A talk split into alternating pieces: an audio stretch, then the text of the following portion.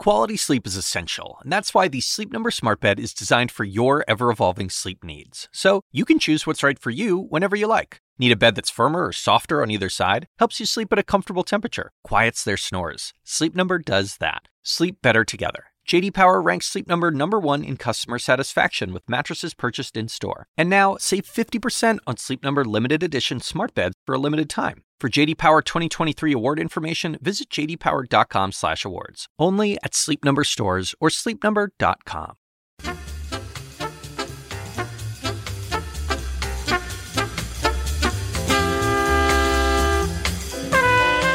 And now, from the University of Chicago Institute of Politics, The Axe Files, with your host, David Axelrod.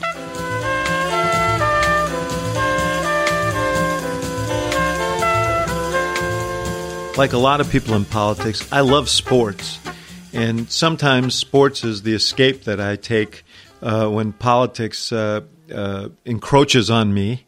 Uh, but today, the politics of sports is very much in the news, and nobody covers it with greater incisiveness than Juliet Macur of the New York Times. Juliet is a fellow at the Institute of Politics uh, this winter, and I sat down with her the other day to talk about about doping and FIFA and uh, concussions in the NFL and uh, all the things that have made sports not a back of the newspaper story, but a front of the newspaper story.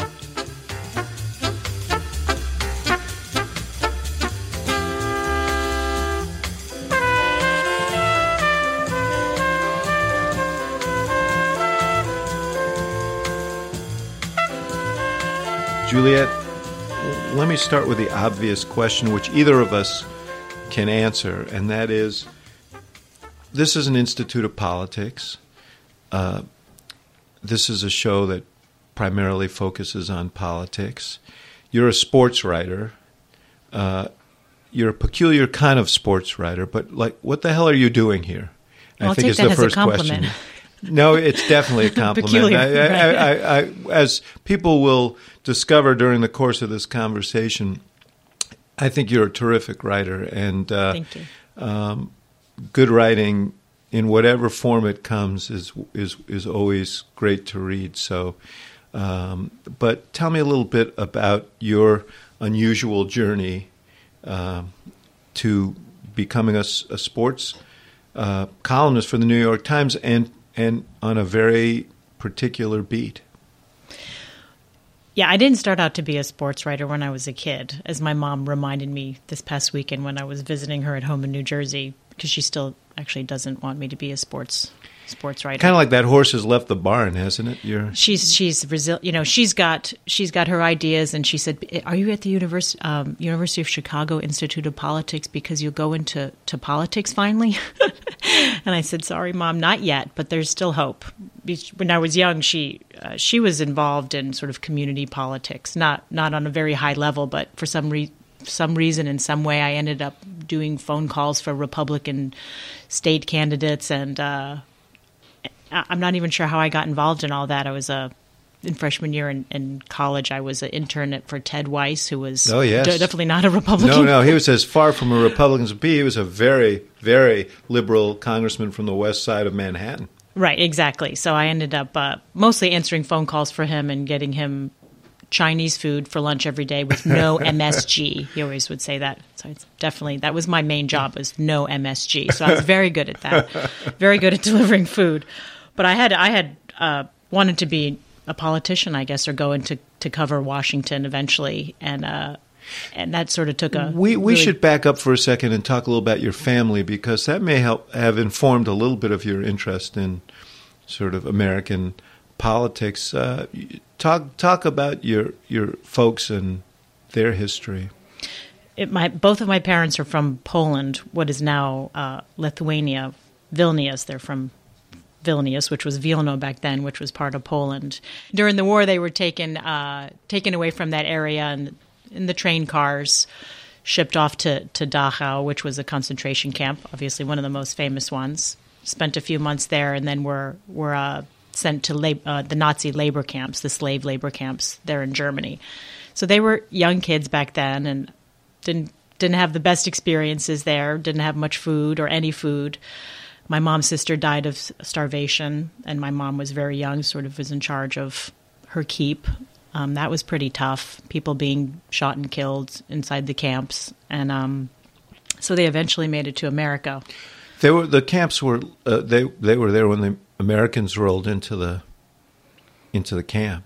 Right? Exactly. Well, my, my dad was uh, liberated by the by the British, and my mom's camp was uh, in Hanover. Was the ammunitions camp was was liberated by the Americans.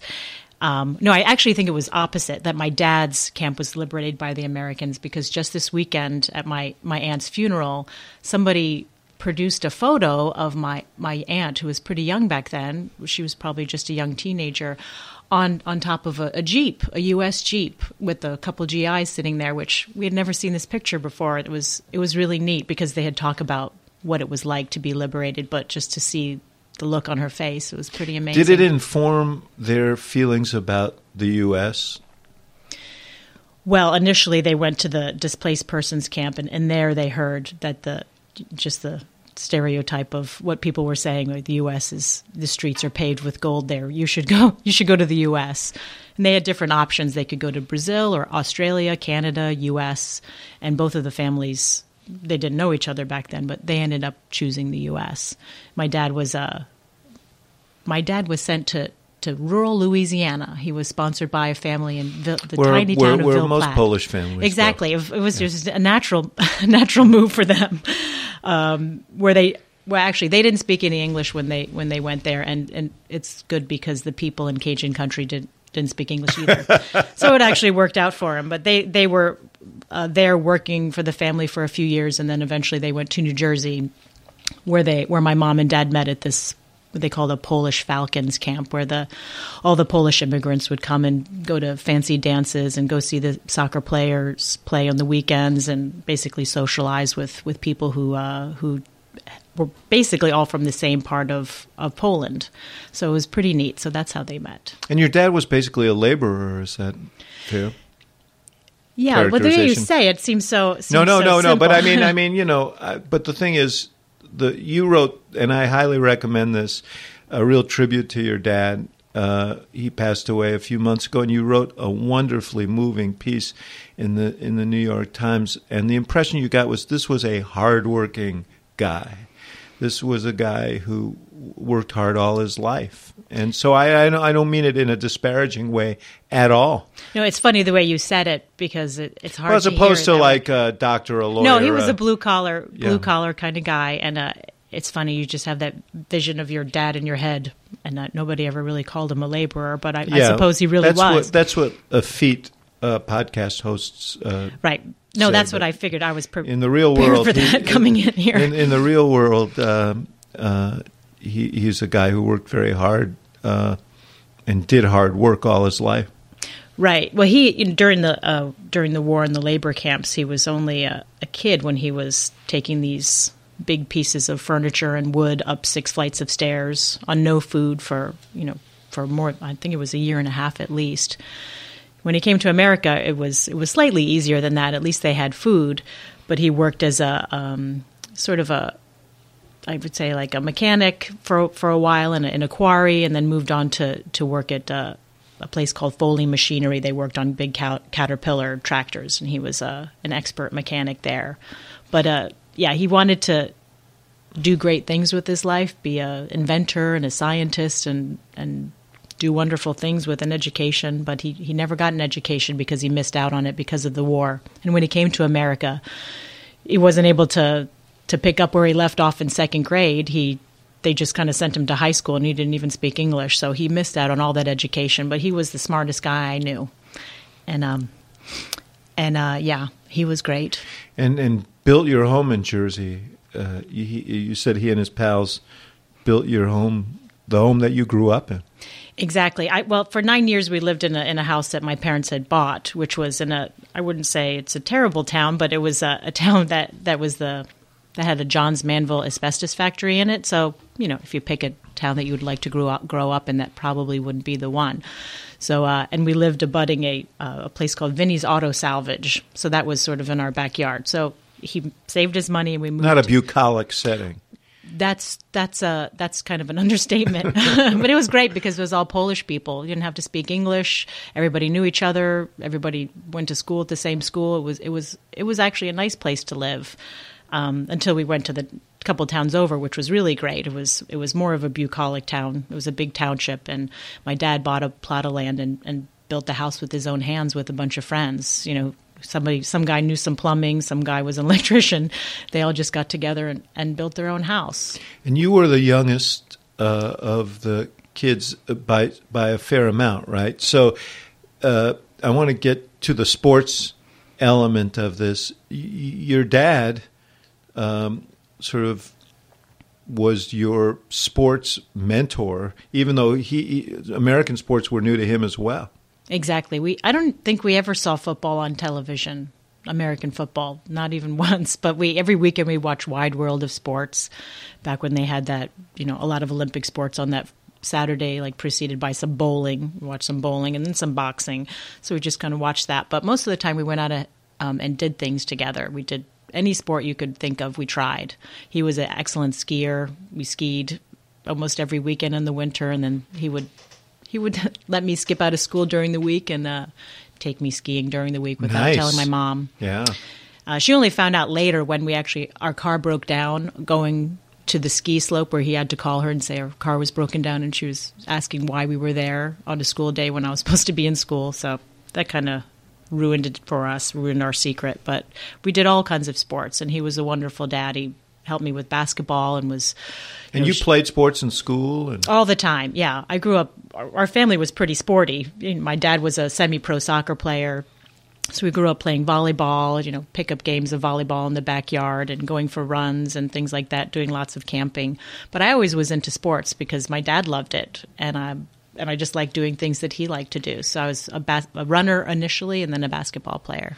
and then and you went to college and you were a rower yeah, I tried something completely different. I, I was a rower starting my, my sophomore year. I started to row, and then I did that after college also for the New York Athletic Club. what caused you to do that Well, I couldn't play basketball because I got hurt. I hurt my knee in a car accident my senior year of high school. So uh, I, I saw a uh, flyer on the wall of our dorm saying you should go to try to to join the rowing team. And I thought rowing that's great. It's it doesn't use your legs. It only uses your arms. I could do this.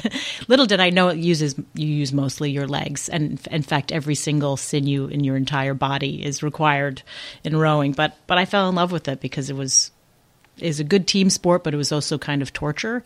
So you're all in this torture together, and it was also beautiful because you'd be out in the water. And um, I went to school in, um, at Columbia University, so we were on the tip of Manhattan, and uh, you know it was pretty silent up there and very peaceful, as peaceful as you can get in Manhattan. Did you have aspirations to be a a world champion rower? Of course, yeah. When I was a little kid, I wanted to be a world champion uh, track and field person, track and field athlete. And I, I recently found this this uh, write up that I did in fifth grade, saying that I would have, I would be the first woman to win five gold medals in track and field, and I would be the first woman to do that over men. That's a quote. so I would not only win five gold medals, but I would beat all the men too. So it was, I had high aspirations. And and be the person who wrote the column about yourself, right? That's Winning right. your I- five gold medals. That's I didn't even need a publicity publicity team. I could do everything. But in the end, I wanted to be I wanted to be uh, on the Olympic team in rowing, um, and that didn't pan out for me either. So I went to journalism school instead. did, did you make an effort to to be in the Olympics? Well, at the New York Athletic Club, we had an elite elite team that that raced internationally and, and nationally, and we were very good. But unfortunately, there were people who were a little bit better than us. But You I- competed and tried to.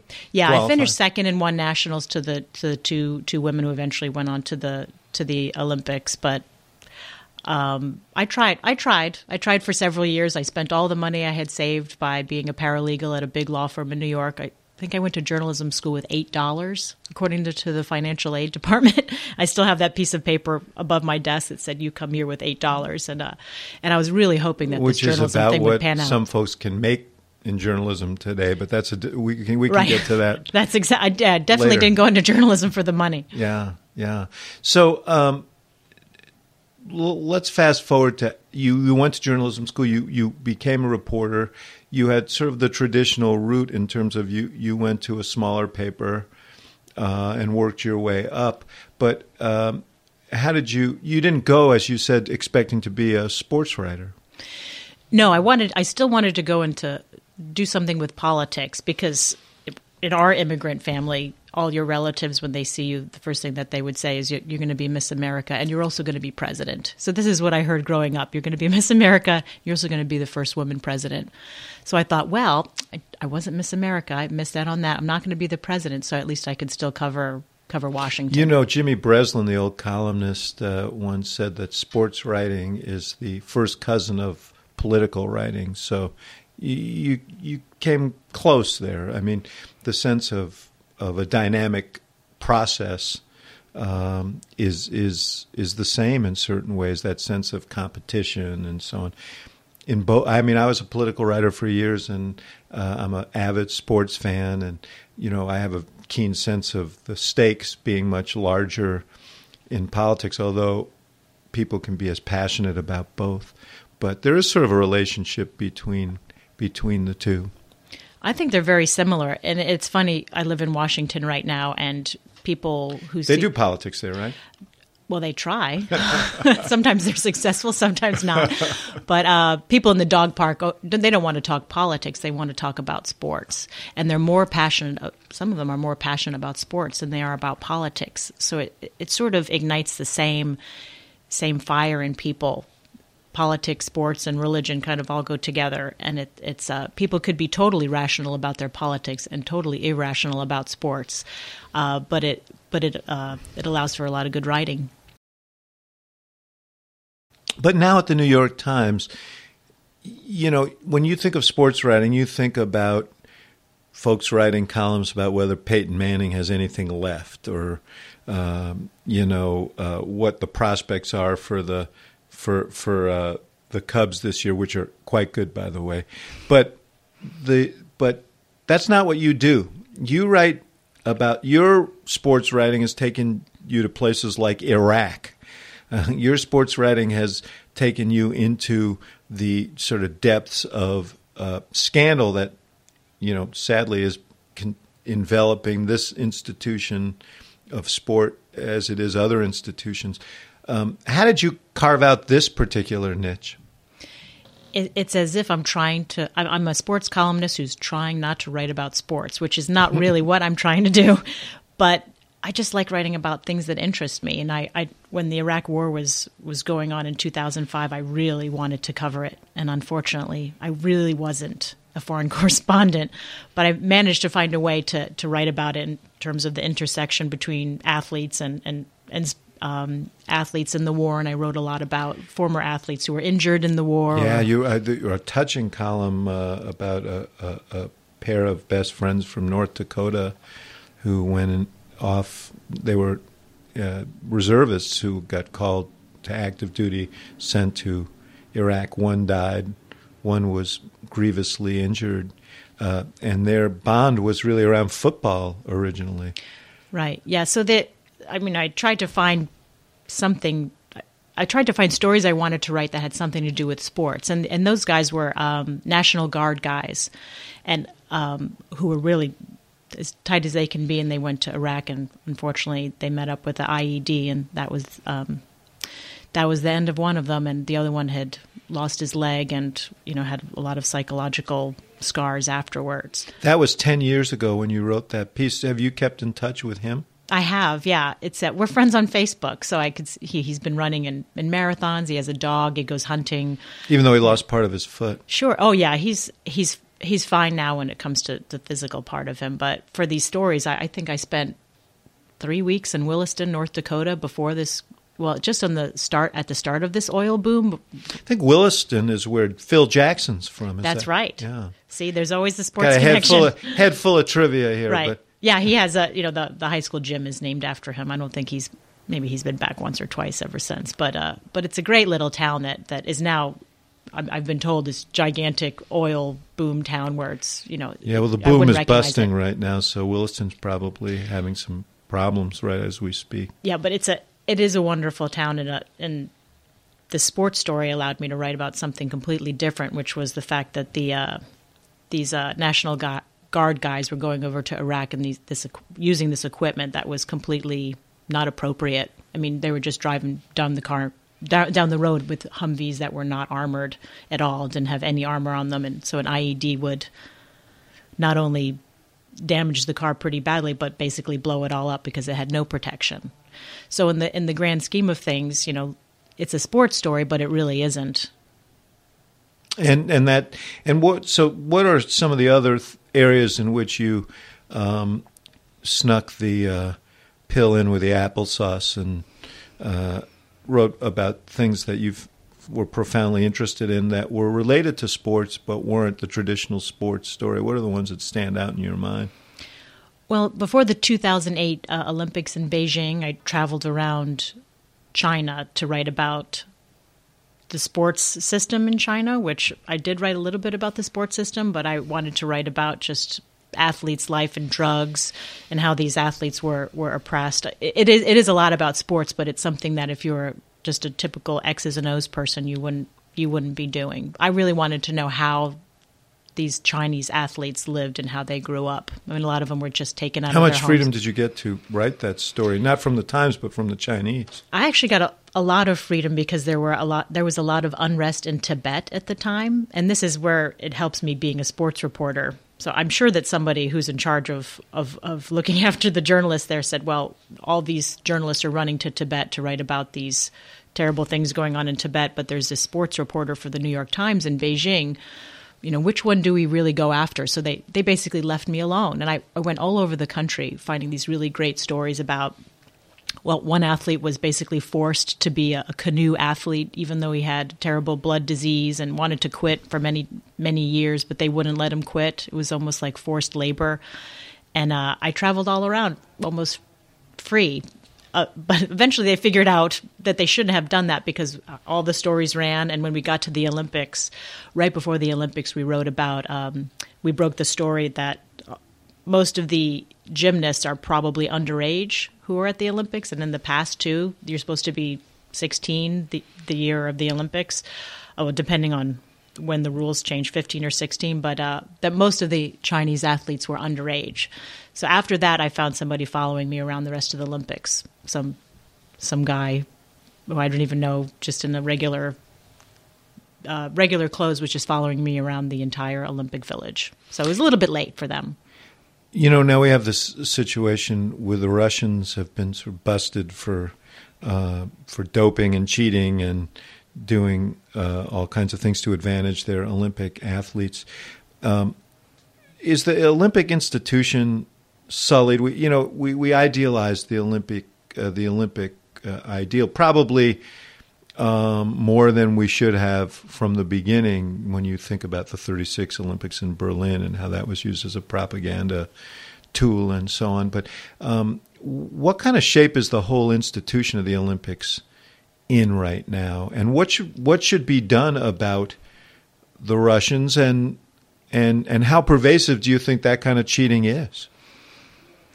You can this is answer. Be a downer. Pick out the three or four okay. questions that I just asked that you like the best and answer them. Um, well, in terms of the Russian problem, I mean, most of the, the there was uh, systematic doping found to be at the inside the Russian Track and Field Association, and and I've covered doping for the last you know 14 years of, of my career, and I can't tell you that I was very surprised. Um, I think they should be kicked out of the Olympics, not only just the Track and Field Association, but the entire country.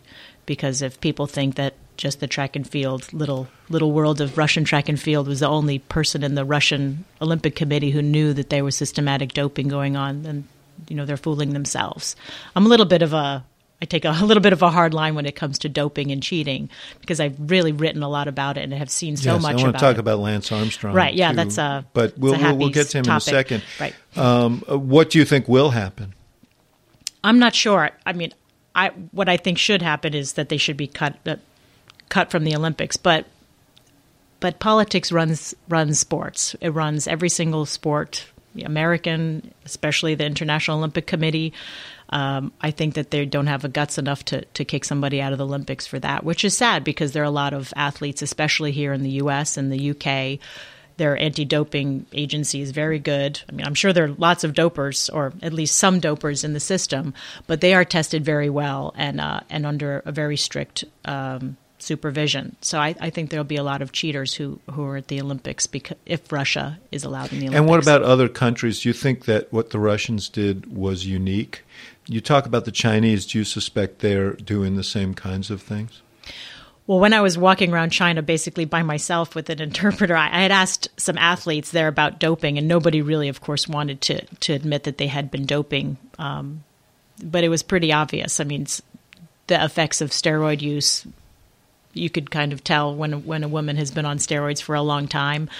And I think it's it was pervasive in China. Whether it is now, I don't know. But any any time a country wants to win gold medals, and when it stands for something more than just winning when it stands for like we win gold medals and look how powerful our nation is. Something like Russia was thinking. I'm sure China's thinking thinking the same thing. And in Kenya, they have a really big doping problem when it comes to their long distance runners, middle and long distance runners. They have no anti doping agency. That's what they're known for is these long distance runners, but they're not tested at all. So I, I I don't know whether it's systematic there, but but certainly people are turning a blind eye to it. One more thing on the Olympics. You you wrote a piece about um, that I was interested in about what happens to the sort of residual structures uh, after the Olympics. Uh, these Olymp- uh, we had a huge thing in Chicago uh, where Chicago made a huge bid for the 2016 uh, Olympics. I guess right was it mm-hmm, 16? 16 yeah. Because we lost to Rio, and um, it was sold as a, a way of sort of uh, almost a, as an urban renewal uh, program that stadium was going one stadium was going to be on the south side, and you know there were elaborate plans for the city. There was, um, uh, I think there was some. The city basically rallied, but there was some concern about what uh, what it would mean. You, we've seen now Boston completely reject it. I mean, are are Olympics a good deal for cities uh, today? well, this is hard for me to say. They're they're I love the Olympics and I would have loved to have the Olympics in Chicago. The bad thing about them losing the Olympics was they would have used a lot of existing stadiums. Yes. And it was a great I thought it was a great plan. But of course they had to go to Rio because of the politics of it. Yes. And, and they've I must say, you know what happened was uh, uh, Chicago this was so uh, such a source of shame here in Chicago that we got beat on a kind of rigged vote. You know, you'd think Chicagoans would be hip to those kinds of things, and we got to uh, the vote, uh, uh which was, I guess, in Copenhagen, right? Right. Yeah. And uh, and eliminated in the first round, and it was obvious that it was an inside kind of deal, and the American Olympic Committee was highly unpopular with some of the other uh, some of the rest of the committee, and there was all kinds of bidding and trading and things that went well beyond the realm of sports, uh, and uh, and we got skunked on a on an inside vote. That that felt very political uh, to those of us in Chicago. Well, it was completely political. I mean, you can almost hear them trading votes when we're sitting in the room waiting for the votes to to to come down, but it, for the results to come down. But it was uh, it was really shocking to everybody. I know that I had a story saying like Chicago won the Olympics, and we had to have all these stories ready to go for the web. And uh, yeah, maybe you could share to, that. Maybe we could frame it and post it. Somewhere. Right? Yeah, it's a yeah. right exactly. So it was a it was a shock, but it, you know you have to consider the International Olympic Committee is all about old white men who have been giving um, you know, trading votes We've and doing these things for. Here. That's true. Yeah, uh, right. That's good. Uh, but not enough. Evidently, you've been in the, in, in, the IOC for that long. It just was. Yeah. People have been trading votes for so so long, and they have their buddies uh, that they have been dealing with politically in, in, the IOC for so long. It just didn't. Do you Chicago, think it would have been good for Chicago to get the Olympics? I think it would have been great for Chicago. I'm waiting for the the U.S. to get the Olympics back. Mm-hmm. The problem is everybody hates us. Mm-hmm. So I don't think I'll. I, I, hope that I get to see it in my lifetime, so my daughter gets gets a chance to to to feel the Olympic spirit in her own country. I know in '84 when it was in Los Angeles, that made a huge impact on me as a as a young athlete. I mean, my daughter's only four, so the USOC has a couple years to, to work on this. But well, they're inveterate. The US uh, are inveterate listeners to this particular podcast. So your message will resonate loudly uh, here. You know, talk about another. Um, you talk about old white men. Uh, these weren't all white men, but talk about FIFA. And you know, there's the most popular sport in the world, right? I, I would get, I imagine, soccer. Oh, of course. Well, And- yeah, they don't have all. I was having this discussion with someone the other day. They're not all old white men, and neither No, is the IOC. But even if they're not old and white, they they still kind of act like old white men. so there's still that kind of corruption that that goes through you know generations of these people who take these positions, and FIFA's full of them. I'm getting to be an old white man, so I'm trying not to take this personally. So you could you too can be corrupt. Yes, exactly. Uh, but uh, what what what what how could the FIFA scandal have been so large and so pervasive and lasted for so long uh, without someone blowing the whistle? That's the question that we're going to talk about in the seminar today, actually. And it's, uh, I think the problem with FIFA is that there's not that much turnover. You know, it's the same people again and again who are doing favors to their friends in these countries that don't have that much money for sports. You could be a FIFA representative from a small island in the Caribbean and be pe- pretty powerful in your country and, and go to FIFA, get a thirty thousand dollar watch from somebody. Your FIFA president can come to your country, give you two hundred fifty thousand dollars worth of playing fields, and give you a nice jacket that says FIFA on it. And and I don't think you're going to be the person who raises their hand and say say uh, I don't want to accept this thirty thousand dollar watch. And the nature of the scandal was basically um, where matches were sent and how pairings were done. I mean, do you and I? How much of it actually went to the bottom line? Who won and who lost? I have no idea, but there is a lot of match fixing questions in soccer. You know, there's been match fixing problems for um, for many many years.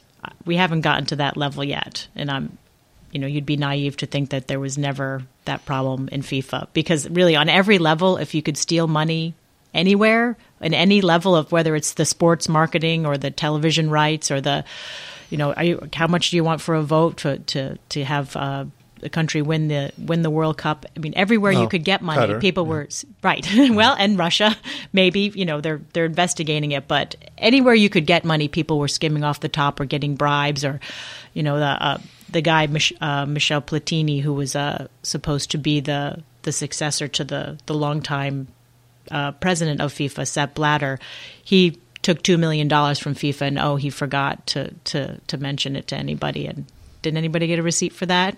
So it's uh, it's it's so corrupt. It's really amazing at, at every level, at every step of the way. So match fixing, I think, is something that we'll be talking a lot about in the future.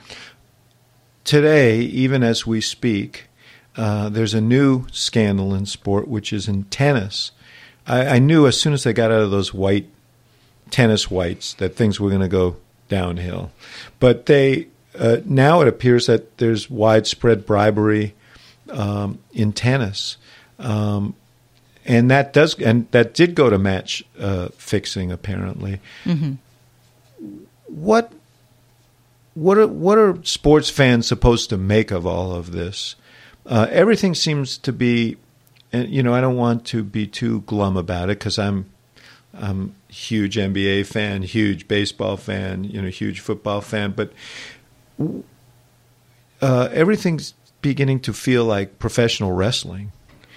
Uh, so bring my spirits up here. Hmm. Let's see how I could try. Um, it's it's tough after all these years of being a sports writer. I realize it's less joy than it should be. You know, you hear about all these scandals, including the one about tennis. You know, I'm not surprised because people have been talking about match fixing in tennis for a long time. But I think they're always the good guys in each sport, no matter how corrupt it is. Uh, Roger Federer spoke out about the the match fixing. He wants names of the people who who took money and who who threw their matches and and uh, I can't say for 100 percent sure that Roger Federer is the is the is perfectly uh, is a perfect athlete and has never done anything wrong in his life, but he comes pretty close. I mean, if you cover somebody for a long time, you sort of understand which side of the line they stand on, and and I guess you have to find who your hero might be and, and realize that they might disappoint you, but you could put your blinders on and move forward and try to cheer for them anyway. Isn't it um, difficult when there's so much money on the table? Uh, you mentioned earlier television rights and all the promotional rights, all the cross marketing and so on. When there's so much money on the table, isn't it hard to keep these sports? Uh, look at what happened with professional football and some of the decisions that were made around these uh, domestic abuse uh, issues, where the commissioner's office appeared not to want to engage uh, because they didn't want to. They didn't want to upset the apple cart in what is a very lucrative um, industry. Well, did they upset it anyway? Even when all this stuff about Ray Rice came out, when the video came out of a he's a, a former Baltimore Ravens running back was pu- punched his right. then fiance. Um, it was on video.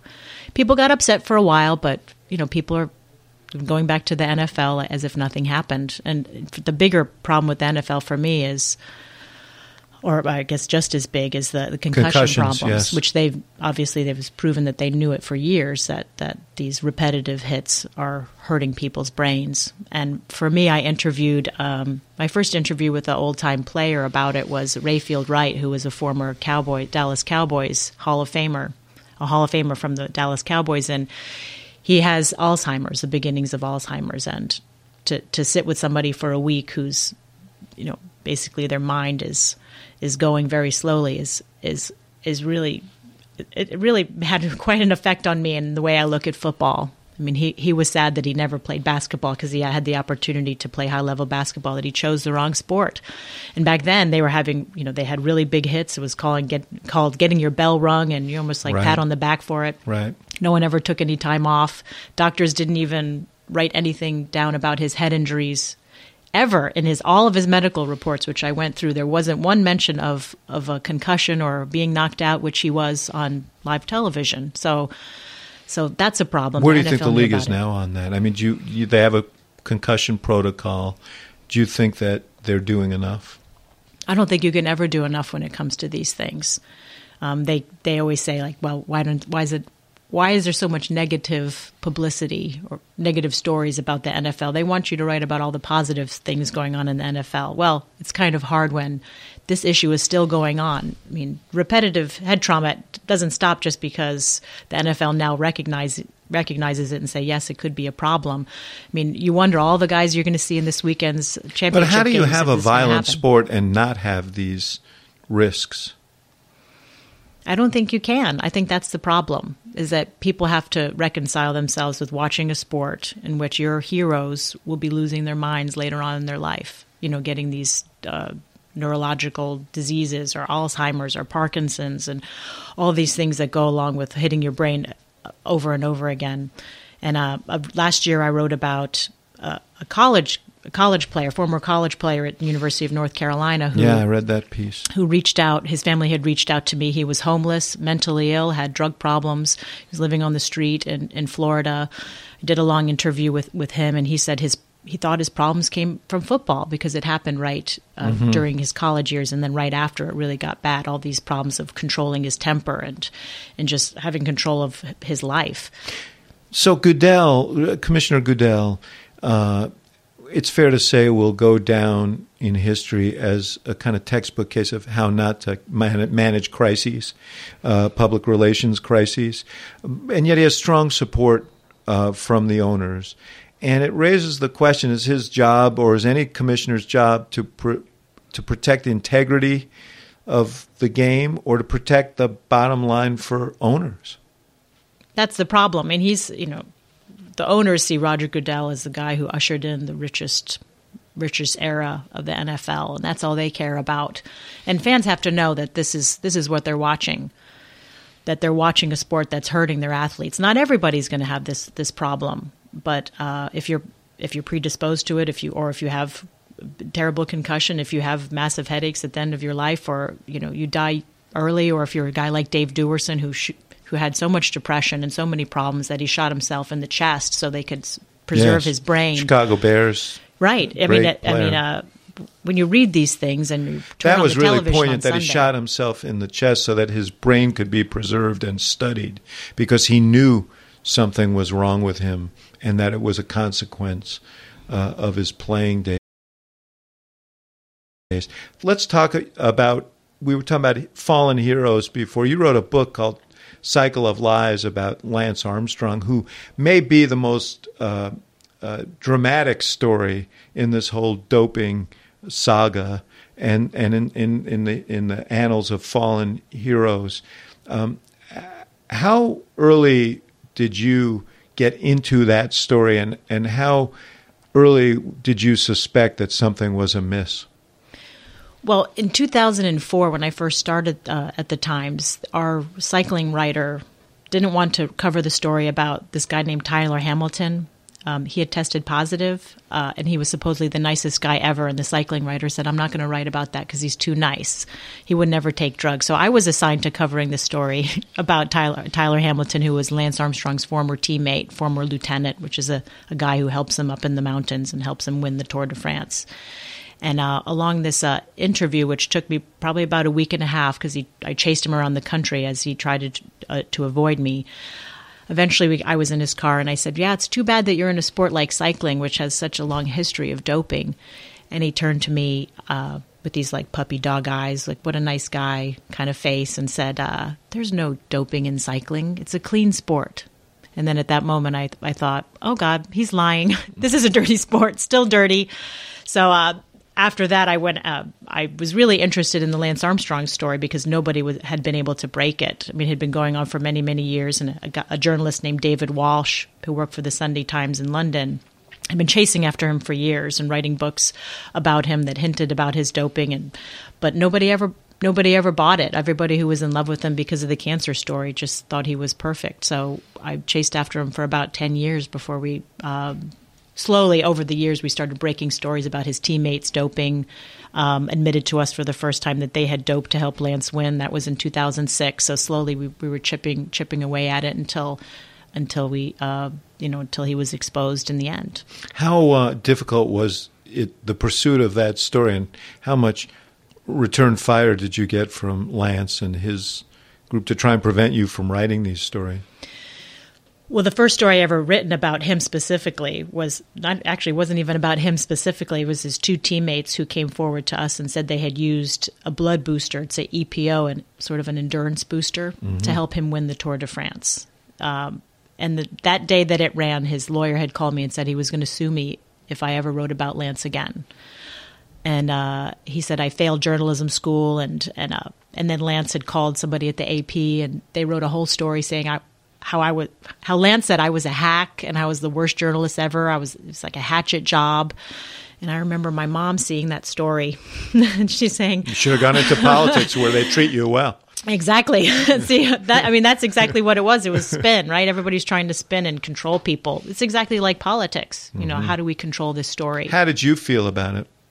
Well, did that you only feel made challenged by that? Well, yeah. I mean, I the good thing was is I didn't really care about cycling. This is the one good thing about me not being much of a sports person. You know, like my whole career is in sports, and I could never see myself leaving. That that's totally not me. But uh, the good thing was is I I don't care about covering the Tour de France. I could care less about having any access to Lance Armstrong. Um, I thought it was a challenge. I thought, you know, I know this guy's doping because his teammate said he basically said he was. You know, that guy Tyler Hamilton said the sport is clean when I know he was dirty. He was a terrible liar. So, uh, I, you know, it's it's it's fun when somebody says you you know you're never going to do anything. I'm going to try to intimidate you. And and my lucky for me, I have this this great job at the New York Times that allows me to to to write things that people actually listen to. But there's the other side of Lance Armstrong, right? He was a he was a cancer survivor. He has his foundation. He was seen as a heroic figure for the things that he did to help people with cancer, to bring attention to uh, their struggles and so on. Was all of that a sham? No, I, I said, as I said this many times, and I wrote about it in the book. I think Lance Armstrong did more for cancer awareness than anyone in the history of, of cancer awareness. You know, with the with the yellow wristbands, right. everybody was wearing them. John Kerry was wearing them on the you know as he was running for president. All over the world, they were wearing them. Millions of people, and people really paid a lot of, of attention to that and gave a lot millions of dollars to that because of Lance Armstrong. But that doesn't mean that he's he's a dirty lying cheat. You know, one of the biggest cheaters in sporting history because he lied to those people who thought he was a god, looked to him for inspiration for cancer, and and lied to their faces. I mean, did you have did any? Like did that. you have any reluctance about tearing that icon down?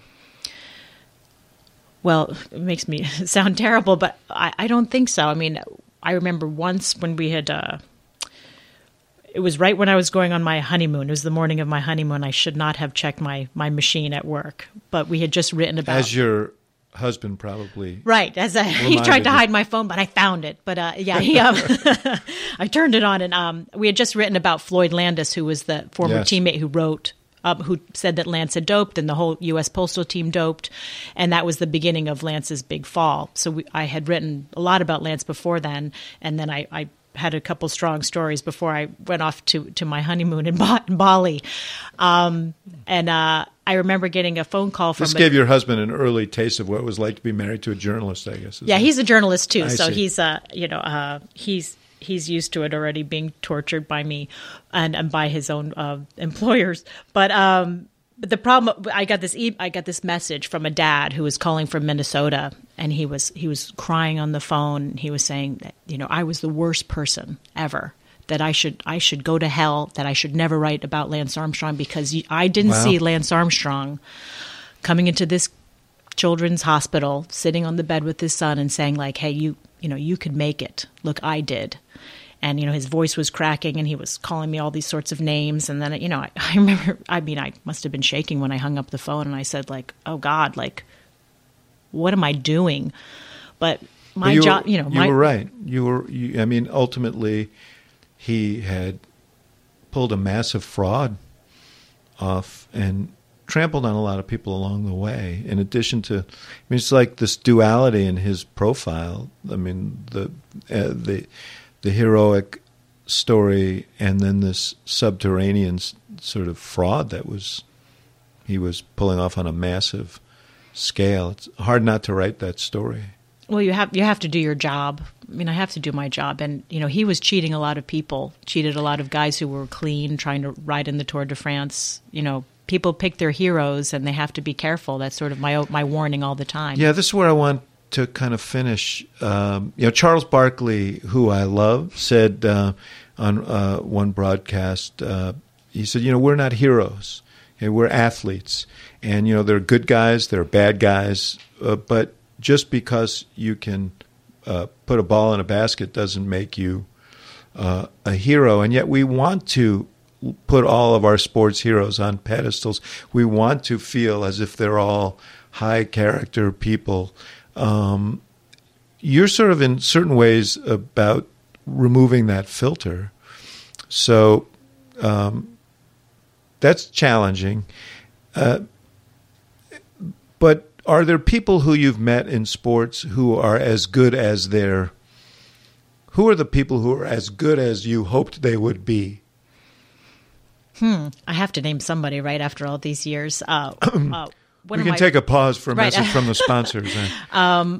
Pedro Martinez, former pitcher, was a he's pretty authentic, and um, he doesn't. I- I can't tell if somebody's doping or cheating, but you know he had the arms of a fourteen-year-old girl, so I'm thinking that he probably wasn't using that many steroids or any steroids. But uh, Boy, I'll tell you what, if that's what his arms look like, then I hope the Cubs run out and find a 14 year old girl to pitch next season because that guy was awfully good. Right. He was. Oh, he was good. He was a natural talent. I mean, there's a there are a lot of drugs coming out of the Dominican Republic, Right. and of course they have a lot to. Those kids have a lot to shoot for when they're when they're trying to get out of there to make big money. They grow up. You know, some of them grow up pretty poor areas Yes. with not too much. But he was a very genuine person, and I. Um, I've interviewed him many times, and, and I think that he was one of the good guys. Do you find yourself not wanting to get engaged with someone on that level, not wanting to become sort of bought into the image of a person because it makes it harder for you to do the work that you do?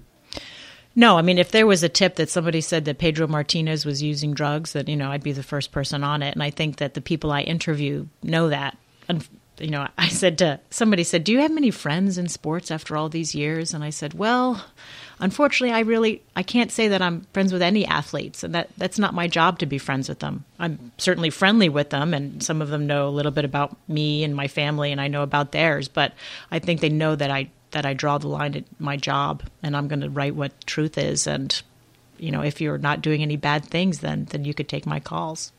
And you still consider yourself a sports fan?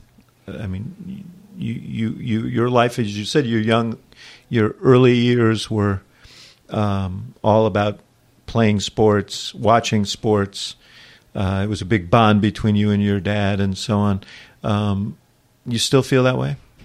I still love watching sports. I mean, I think it's it's better at a lower level now, even though I'm sure there's a lot of th- bad things going on at these lower levels. But well, I could watch basketball at any level and think that it's the greatest sport ever, and and try to turn off my my journalism switch and just just be a fan because I grew up in a town in, uh, Bridgewater, New Jersey that was like the Hoosiers of New Jersey. it's like everybody in the town went to basketball games on Friday nights. It was it was it was a lot of fun. So I could still watch things and enjoy it, but you know, at the Olympics, if you see somebody break a hundred meter record, you know, can you enjoy it for that split second? Yes, but can you know a second later but, but you, you, wonder how you, they did but you it. want to see the drug test too.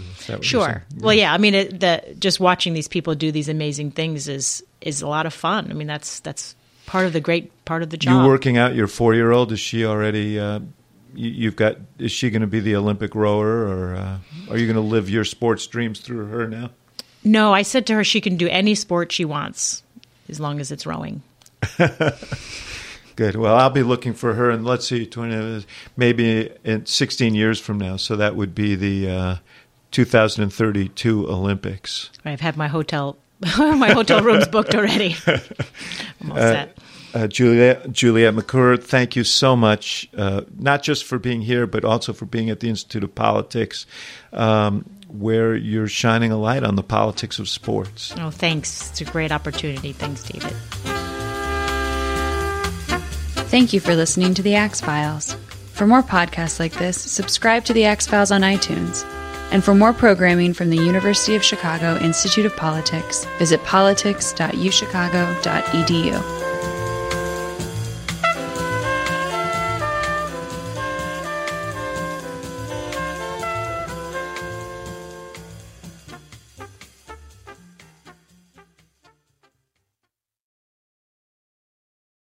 Quality sleep is essential, and that's why the Sleep Number Smart Bed is designed for your ever evolving sleep needs. So you can choose what's right for you whenever you like. Need a bed that's firmer or softer on either side? Helps you sleep at a comfortable temperature, quiets their snores. Sleep Number does that. Sleep better together. JD Power ranks Sleep Number number 1 in customer satisfaction with mattresses purchased in-store. And now, save 50% on Sleep Number limited edition smart beds for a limited time. For JD Power 2023 award information, visit jdpower.com/awards. Only at Sleep Number stores or sleepnumber.com.